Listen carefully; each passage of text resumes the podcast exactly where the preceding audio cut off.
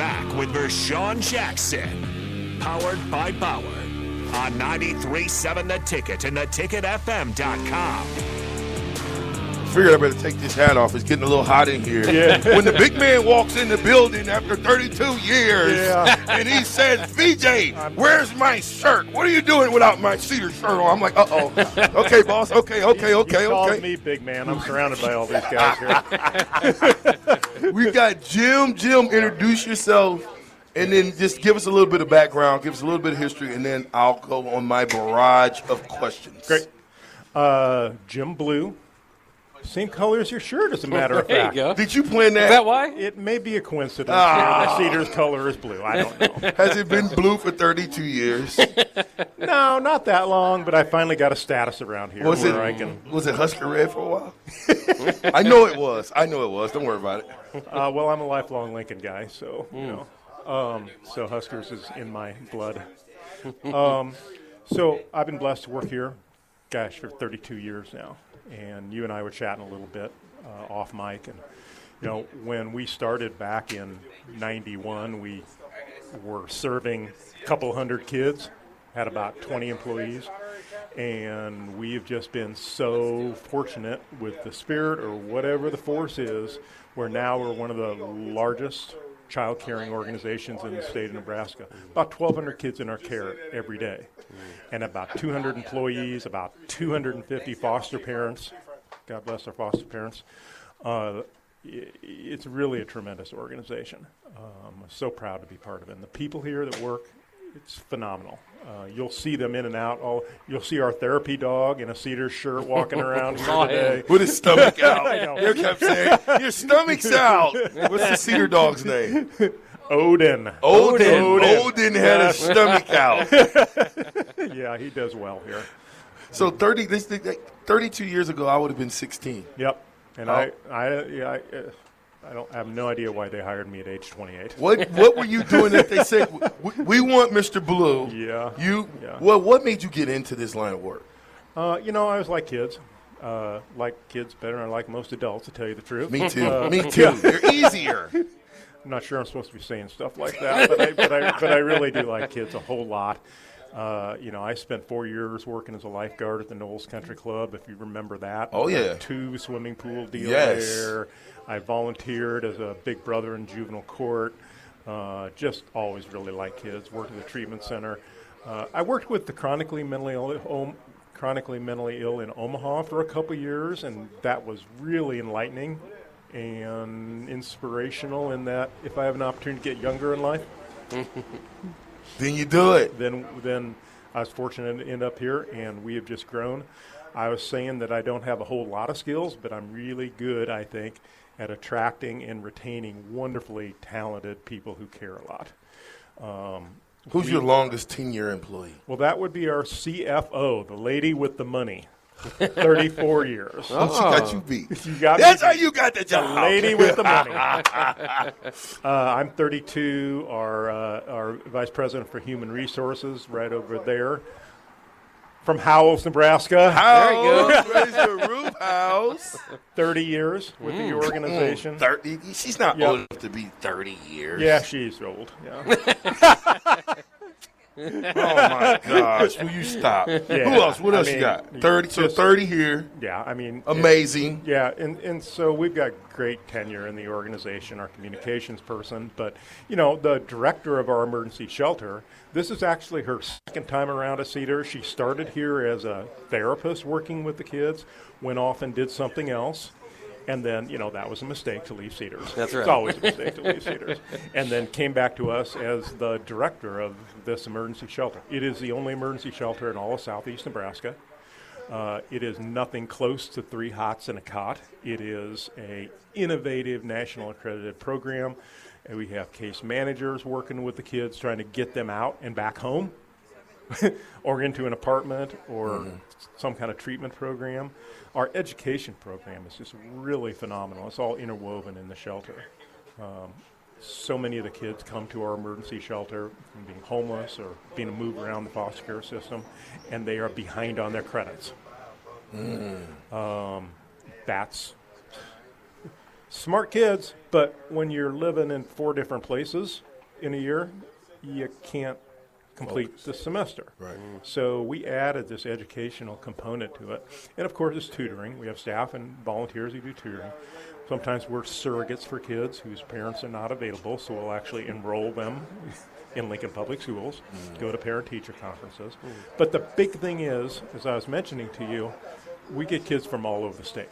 And I remember this young man from Central City uh, came to us in about March and with our education staff, him being in shelter, with our education staff, he, through remote learning, he was able to complete that semester, graduate from Central City hmm. Nice. with his class.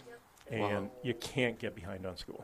Yeah. It's so hard. How do they donate though? Let's let's let's let's put a thumbtack in this. And All right. How do people donate? I was going to tell you another kid Cedars? story, but fine. I'll No, talk you about come, you come back. Listen, we got a while, so if you come back All with the kid story. But, I, but we want to get people to donate because it's Give to Cedars Day today, Yep. right? Well, close. Yeah. Give to Lincoln. Two- Give to Lincoln Day, but it's Give to Cedars I still. don't, I don't mind it, man. I don't mind it, Vershawn. The, the two easy ways.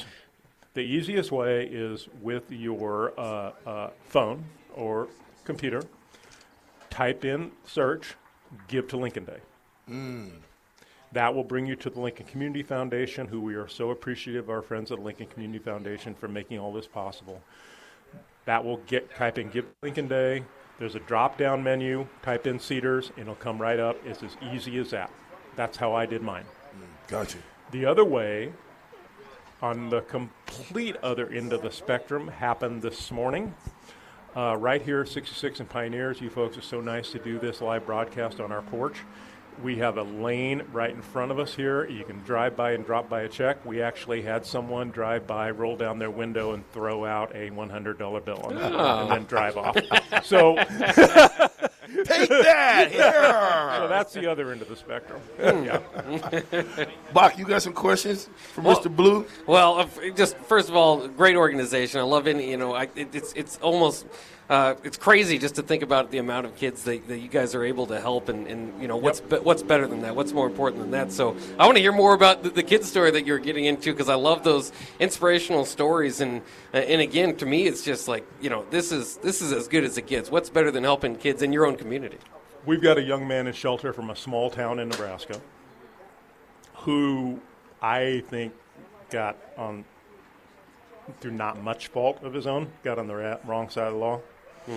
A whole bunch of circumstances. Um, so he's with us now.